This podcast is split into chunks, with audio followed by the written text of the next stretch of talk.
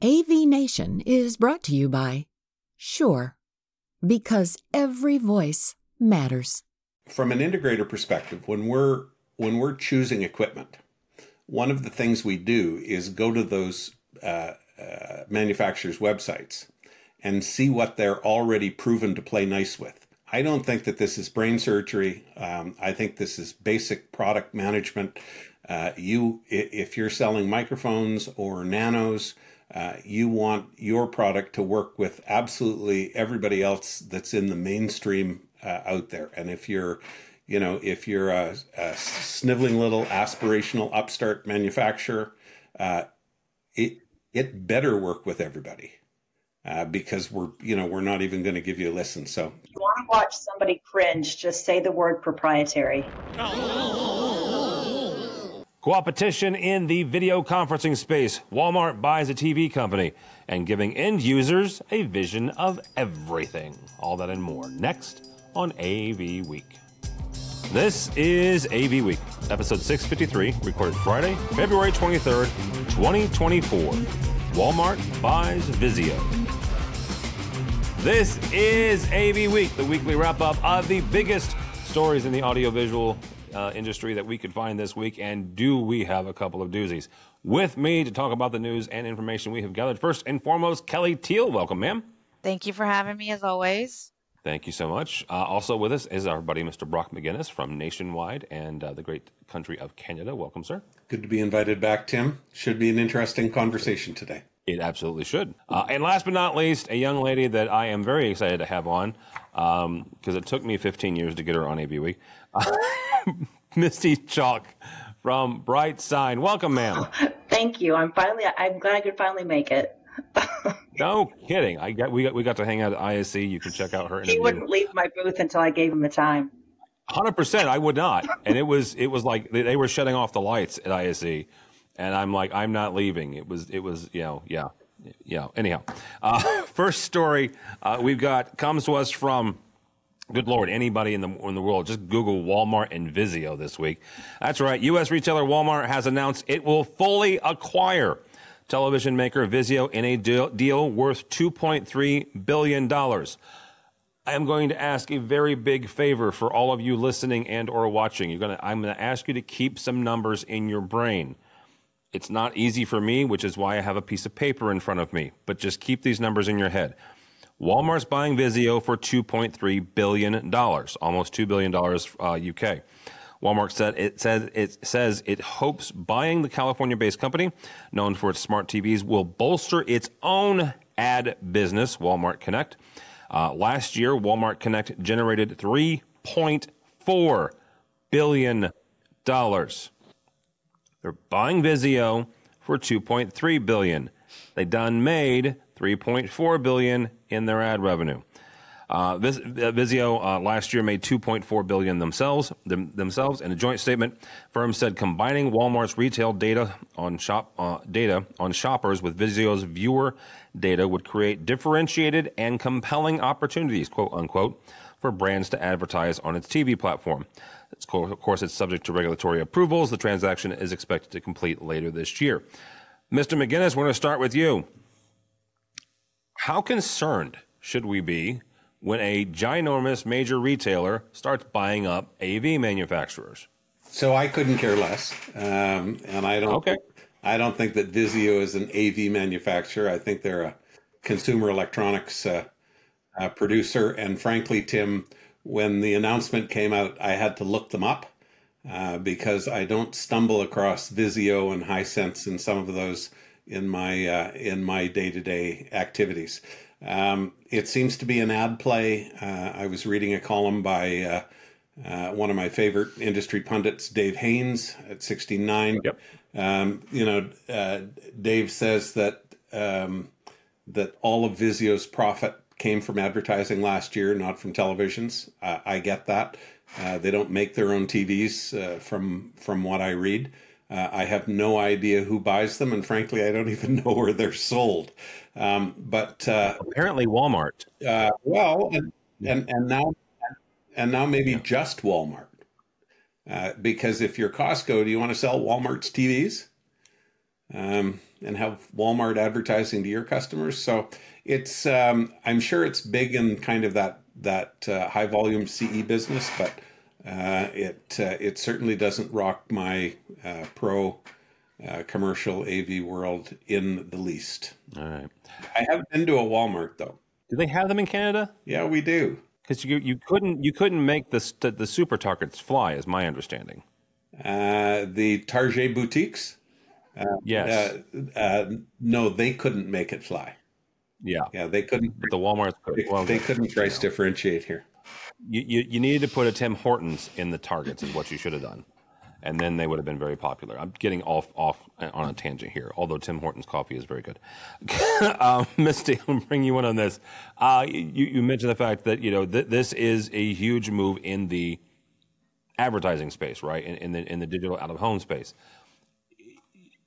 The fact that you know, I have a lot of respect for Dave, Dave Haynes. I learn a lot from him. Uh, the, the, the, gentleman that Brock mentioned there, the fact that Vizio's primary their their business, their profit comes from advertising, and Walmart mentioned it in their announcement. Is this one of those things? It's not a loss leader, right? Because that's that's not the right word to say, but what do we make of this kind of combining of these two? And what does this do to that digital ad space when it comes to not necessarily, um, you know, a retailer owning this, but a, I guess, the, you know, really the, the, the retailer is now becoming the ad seller as well? So I actually think that I agree with Brock. It's a consumer play, right? I think that people that are more concerned about this are, are living in the consumer world, which is not us. I actually think for my world in digital signage, it's a good thing because what's driving digital signage at Walmart is their ad business. And this is basically Walmart doubling down on that. Um, they're, they're putting that much importance on their ad business. And in fact, I read an article yesterday that suggested that Walmart in, in 2020, 2028, that their ad business, their ad revenue will be more than their brick and mortar sales. So Yes, not a loss leader. This is where it's at. And if you look at like so what's driving what's driving the ad business for Walmart helps our like AV and digital signage because what they're doing is it's not just about the ads, it's actually getting into the home and getting the data. They want the data, they want the consumer data, they want to be in your home, right? And then they can actually tailor that data, but where does that data go? That data goes into their signage platform. And so I feel like for us personally, personally it's a good thing where it's a bad thing is for people like Amazon and Roku, right? Because that's who they're competing with. Is, is it's the streaming, it's the ads and the streaming. And what happens and why Walmart needed to do this is because the TV platforms, when they have their own ad server, their own streaming and ad server, they get a portion of every one of those ads, right? Walmart was missing out on that. So they can't compete with the likes of Amazon and Roku unless they did they made a play like this. And so is it is it going to be more competitive for Amazon and Roku? You sure, but I think it's actually a really good thing for digital signage because it's again it's uh-huh. Walmart right. doubling down on that. Absolutely, and, and, and, again, you're, you're probably right. You you you are right when it comes. It's not really a loss leader when you start doing the math on the fact that they're they've they've already made three billion and they only bought them for for two. Kelly, I, I, I somewhat joked, and I and I'm I'm not really joking about a manufacturer, a, a retailer buying a manufacturer. You know, I'm not saying that, that Target now is going to go out and buy, um, you know, a Crestron to pick on a, to pick on somebody. But you know, how concerned should we be when retailers start picking up? And I know we we can pull it into the pro pro side. Pick on a distributor, right? You know, so a distributor is the pro AV version of, of a retailer. And don't don't send me emails. I you know it's I know it's different, but that's this is the equivalent I've got. Should we be concerned about what in essence is the distributor, in this case Walmart, owning the product that they are distributing.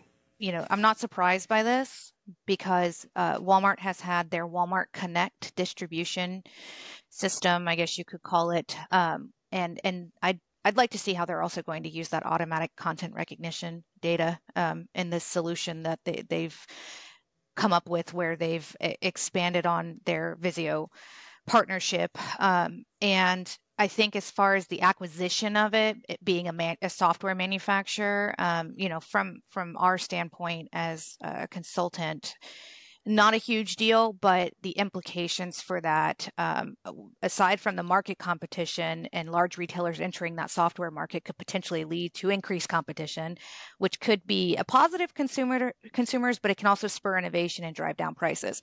Um, so, you know, I think this vertical integration concept, where they uh, retailers are acquiring the software manufacturers to vertically integrate their operations, um, I think it's good and bad. It'll enhance efficiency and control um, over the supply chain, potentially benefiting both retailer and software manufacturer.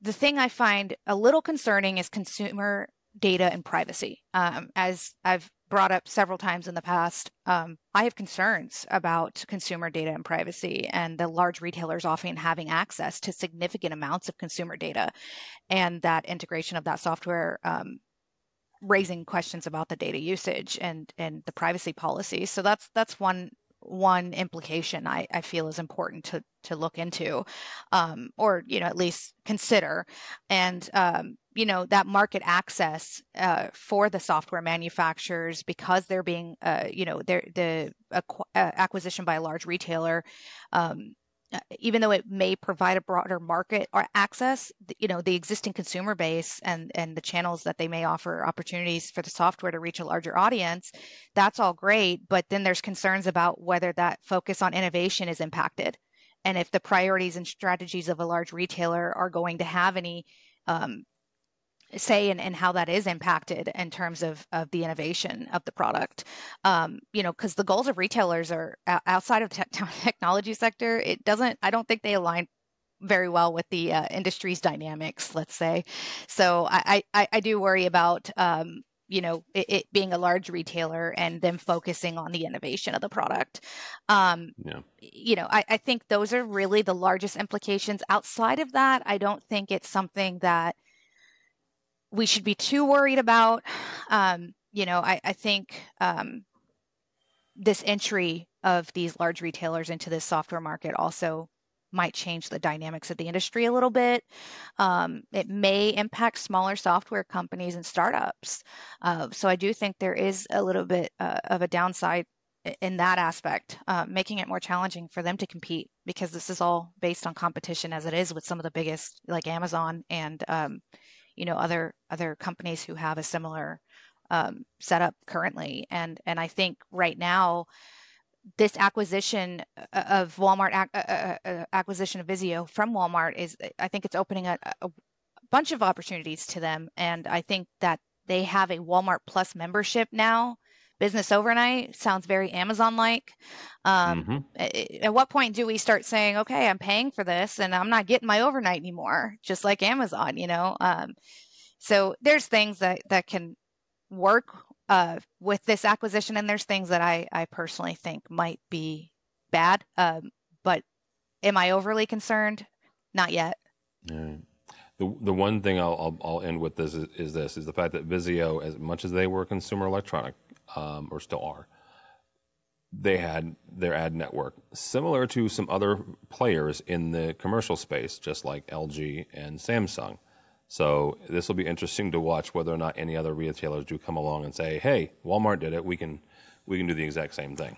So it'll be interesting. Hi, this is Jennifer Goodyear and Erica Carroll from, from the, the, Women, Women in, AV, AV podcast, podcast, where we are encouraged by the incredible stories of women in AV. Listen in on fun, empowering conversations as we chat with inspiring women, breaking barriers and creating their own path in the industry. Check out Women in AV on avnation.tv or wherever you get your podcasts. Next story uh, Jabra launches a new software to remotely manage their devices. Headset Maker has unveiled a new cloud based platform called Jabra Plus for admins to allow IT teams to monitor and control meeting rooms and equipment remotely. The firm said the software aims to help uh, save time by managing and troubleshooting issues with its video conferencing gear. Also offers real time status uh, tracking to spot problems and customize options to configure products in mass. The firm said that an uh, early adopter program is open now ahead of a full launch later this summer. Ms. Dean, I'm going to start with you. Uh, as a manufacturer or the, the manufacturer on, on the panel here, BrightSign has uh, and has had for years remote management software. You know, not to be silly, but half of BrightSign's you know IP is, is software and, and the management and, and, the designing of it. Um, it, it, what, how, how do IT managers juggle all of these various systems? Because as much as you know, you know, Jabra's got some really cool stuff, and then you've got Poly, and then you've got Crestron, and then you've got Extron, and then you got BrightSign. You've got all these disparate systems. Having a system to manage all of this are, is a bare minimum, right, to get into the IT space. That's great, but at some point, their desktop is going to look like their iPhone with a thousand apps. How the heck do they bring all these together? So, I mean, to your point, we've had uh, remote management of the hardware for quite some time now. I think just in, in the digital signage world, with all of our devices always being connected, we're kind of ahead of this game a little bit. And I think that what you have to look for in a manufacturer when you're purchasing hardware that you want to manage remotely is making sure that they have open or resting APIs, right? Because you may start out just by controlling your devices or managing your devices through their app. But at some point, as your organization grows, or maybe if, if you're an integrator or a reseller and you're managing all these different uh, customers with all these different applications and all of these different pieces of hardware, at some point you're going, going to want to take the best of all of that and put it into a third party dashboard or build your own. Okay. If you build your own and you have those APIs that are already done for you, it makes it really easy. And I've actually had some integrators tell me over the last, I would say, you know, two years that they won't buy hardware that does that doesn't have some kind of MDM that has resting or open APIs. Interesting. Kelly, I'll ask you a little bit uh, coming off of that one. Have you do you design systems that don't have some form of API, some sort of you know ability to get in there and manage it, whether it's for from the the dealer standpoint or it's from the end user standpoint?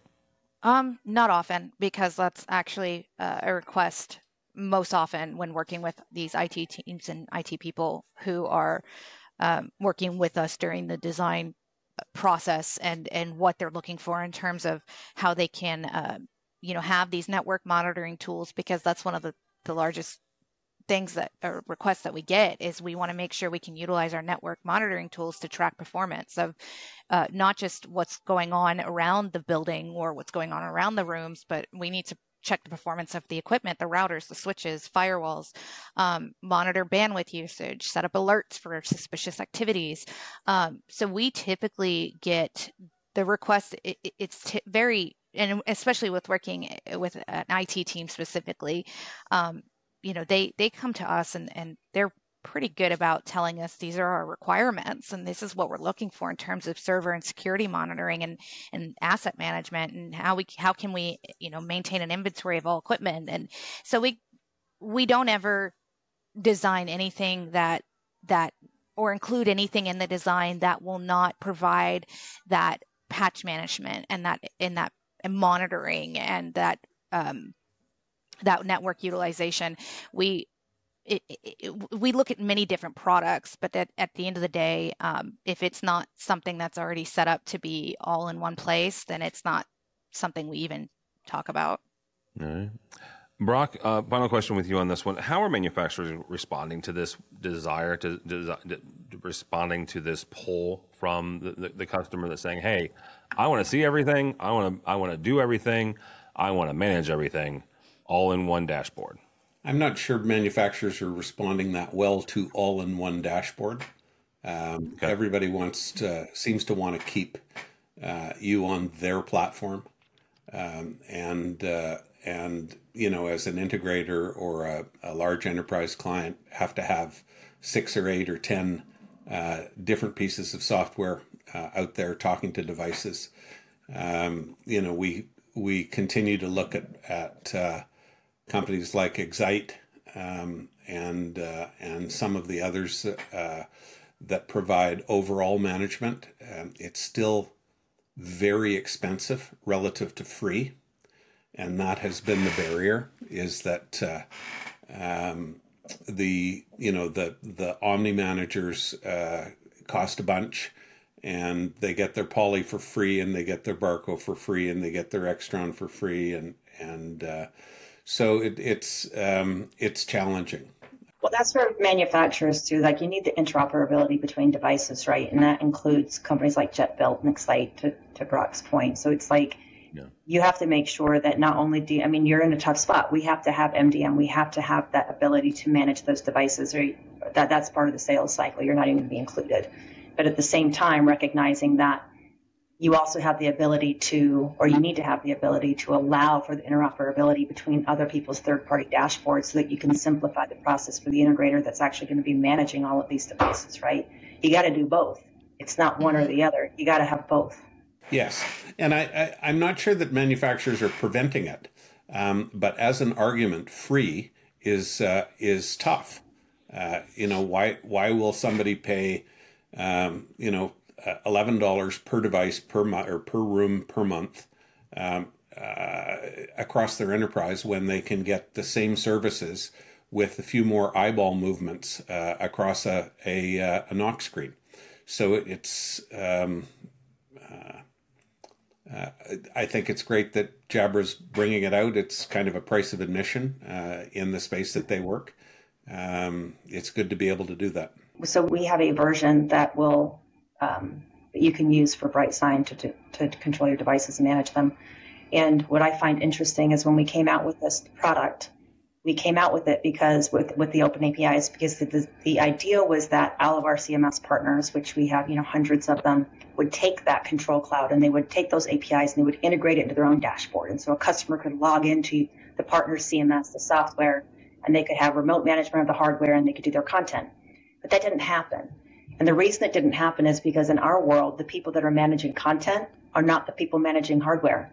So we thought, oh, oh no one's going to want this swivel chair effect, right? But the truth is, is that it wasn't the swivel chair because the people that are logging into one of our partners to push in content are not the people managing hardware. And so what we found was they were okay having these separate systems.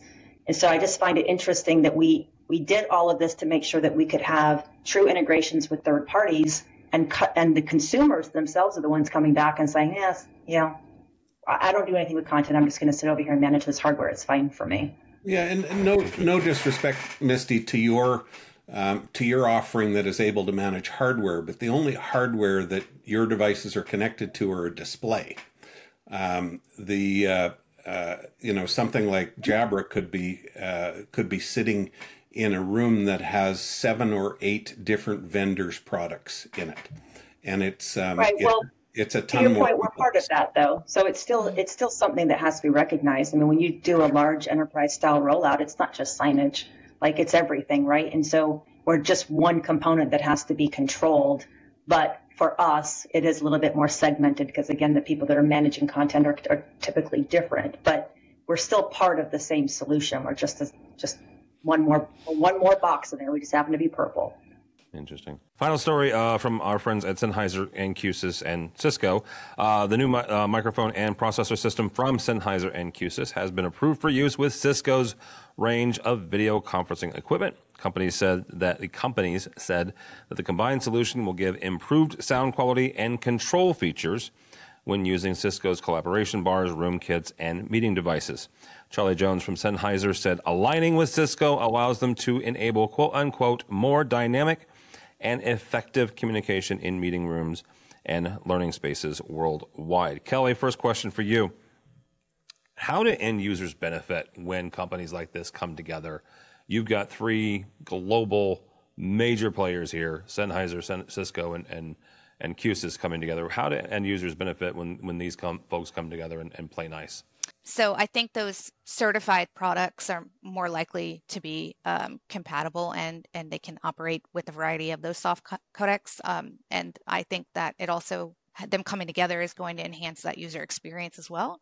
Um, so I think it offers a more friendly and, and experience. And I think that at the end of the day, those certified devices um, are also designed to offer that user-friendly experience um, and a lot of the plug and play functionality that we we hear a lot about and how can we do automatic updates and how can we optimize performance. And um, i think the quality assurance is also going to help with that aspect and and and off oftentimes um, we don't we don't get a lot of that. The certification programs offer a lot of that more of that qa and, and rigorous testing um, that you don't see otherwise. And i think that reliability and and and the communication overall and um, communication experiences will be improved. I think um, they will be also offering um, vir- virtual meetings at least which we have a lot of now.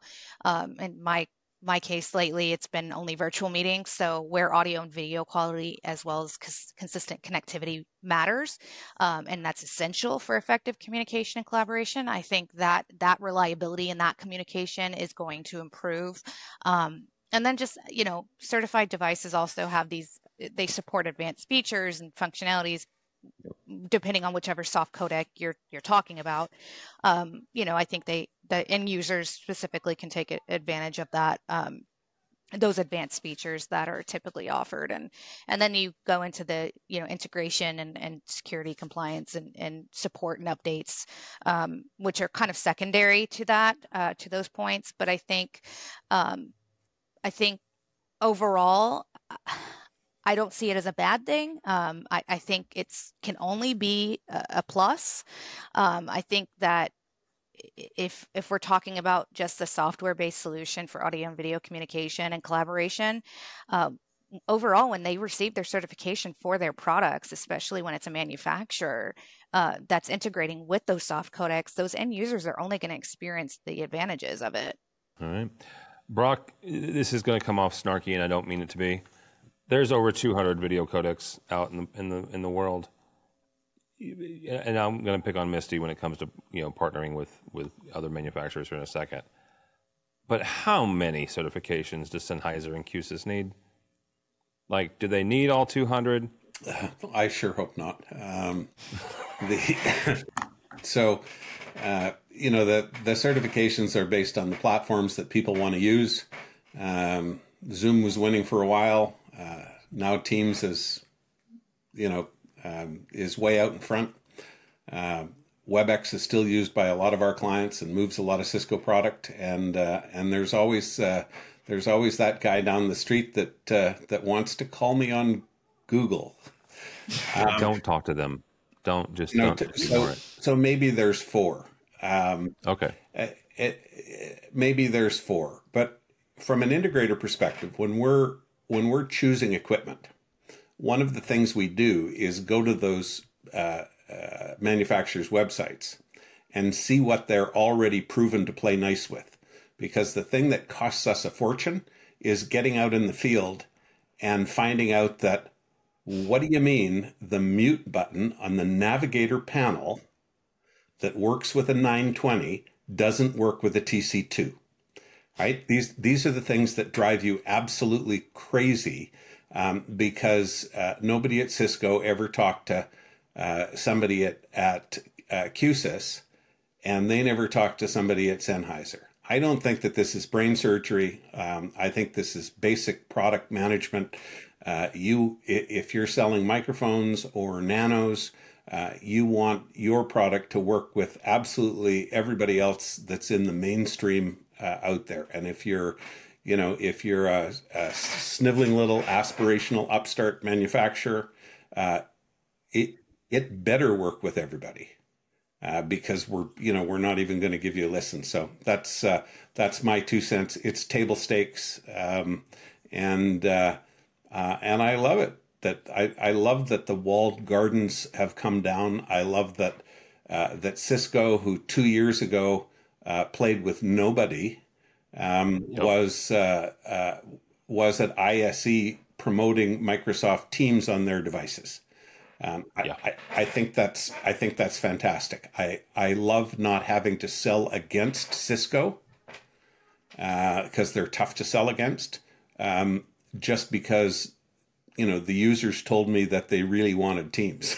you want to watch somebody cringe, just say the word proprietary. Well, yeah, that that whole walled garden thing um, just uh, just doesn't cut it anymore. All right, Misty. Last word on here. How how do how do end users benefit when when companies come together? I've been dying to answer this question for some reason because we I love partnerships, right? Like we built our business on partnerships, and I think that the biggest benefit that the consumer, the end user, gets from it is that confidence if you look at the number one reason a buyer is hesitant to sign a contract, it's it's risk of failure. And what partnerships and certification give you is mitigation of risk, even if it's perception of mitigation of risk. That's what we're solving for. And so if you can you could increase that confidence and make them feel that this is going to be a sustainable solution, um, partnerships are, are vital. They're critical in in achieving that. All right, that will do it. Thank you all so much. Uh, Kelly Teal, thank you, ma'am. How do people connect with you? Uh, LinkedIn right now only. All right. Uh, Mr. McGinnis, thank you, sir. Uh, how do people connect with you or Nationwide? Also on LinkedIn, I'm Brock at nationwideav.com. Uh, every once in a while, I show up on X uh, now just for, uh, you know, just to watch the bun fights uh, at Brock McGinnis. He also posts some really good pictures of food. Just don't let him kid you. Yeah, tonight should tonight should be a good. Uh, I, I think it it's a mustard covered pork loin roast with some cloves and on fennel. Well, we're recording this on Friday, so by the time you listen to this, you'll have to go back in the timeline and, and look at. There will be leftovers. Okay, excellent. Uh, Misty Chalk, thank you so much. Uh, I, I really do appreciate appreciate it, no matter how much I, hard time I give you. Uh, how do people connect with you and BrightSign? Well, I have been told I'm terrible about social media, but you can find me on LinkedIn. But it's probably better just to email me at mchalk at brightsign.biz. For me, for Tim Albright, don't follow me anywhere uh, at all um, because at this point in uh, in the calendar, I'm just waiting for the Bears to make up a decision uh, as much as Justin Field is waiting for them to make a decision. Uh, but go by the website if you would, please, avnation.tv. That's avnation.tv. You'll find this program and a host of others, including brand new State of Controls, EdTechs, and uh, Women in AV. Also, a brand spanking new architect uh, where Brian Heidgerken talks to architects about the intersection between AV and architecture. A um, couple things coming down the pipeline for us. By us, I mean me getting on a plane, heading to Crestron Masters, and uh, as well as Modern Work Summit happens at the same time. So I'm not going to two trips there, uh, March 19th through the 21st, and and then the very next week. I'm going back to Orlando because it's such a lovely city.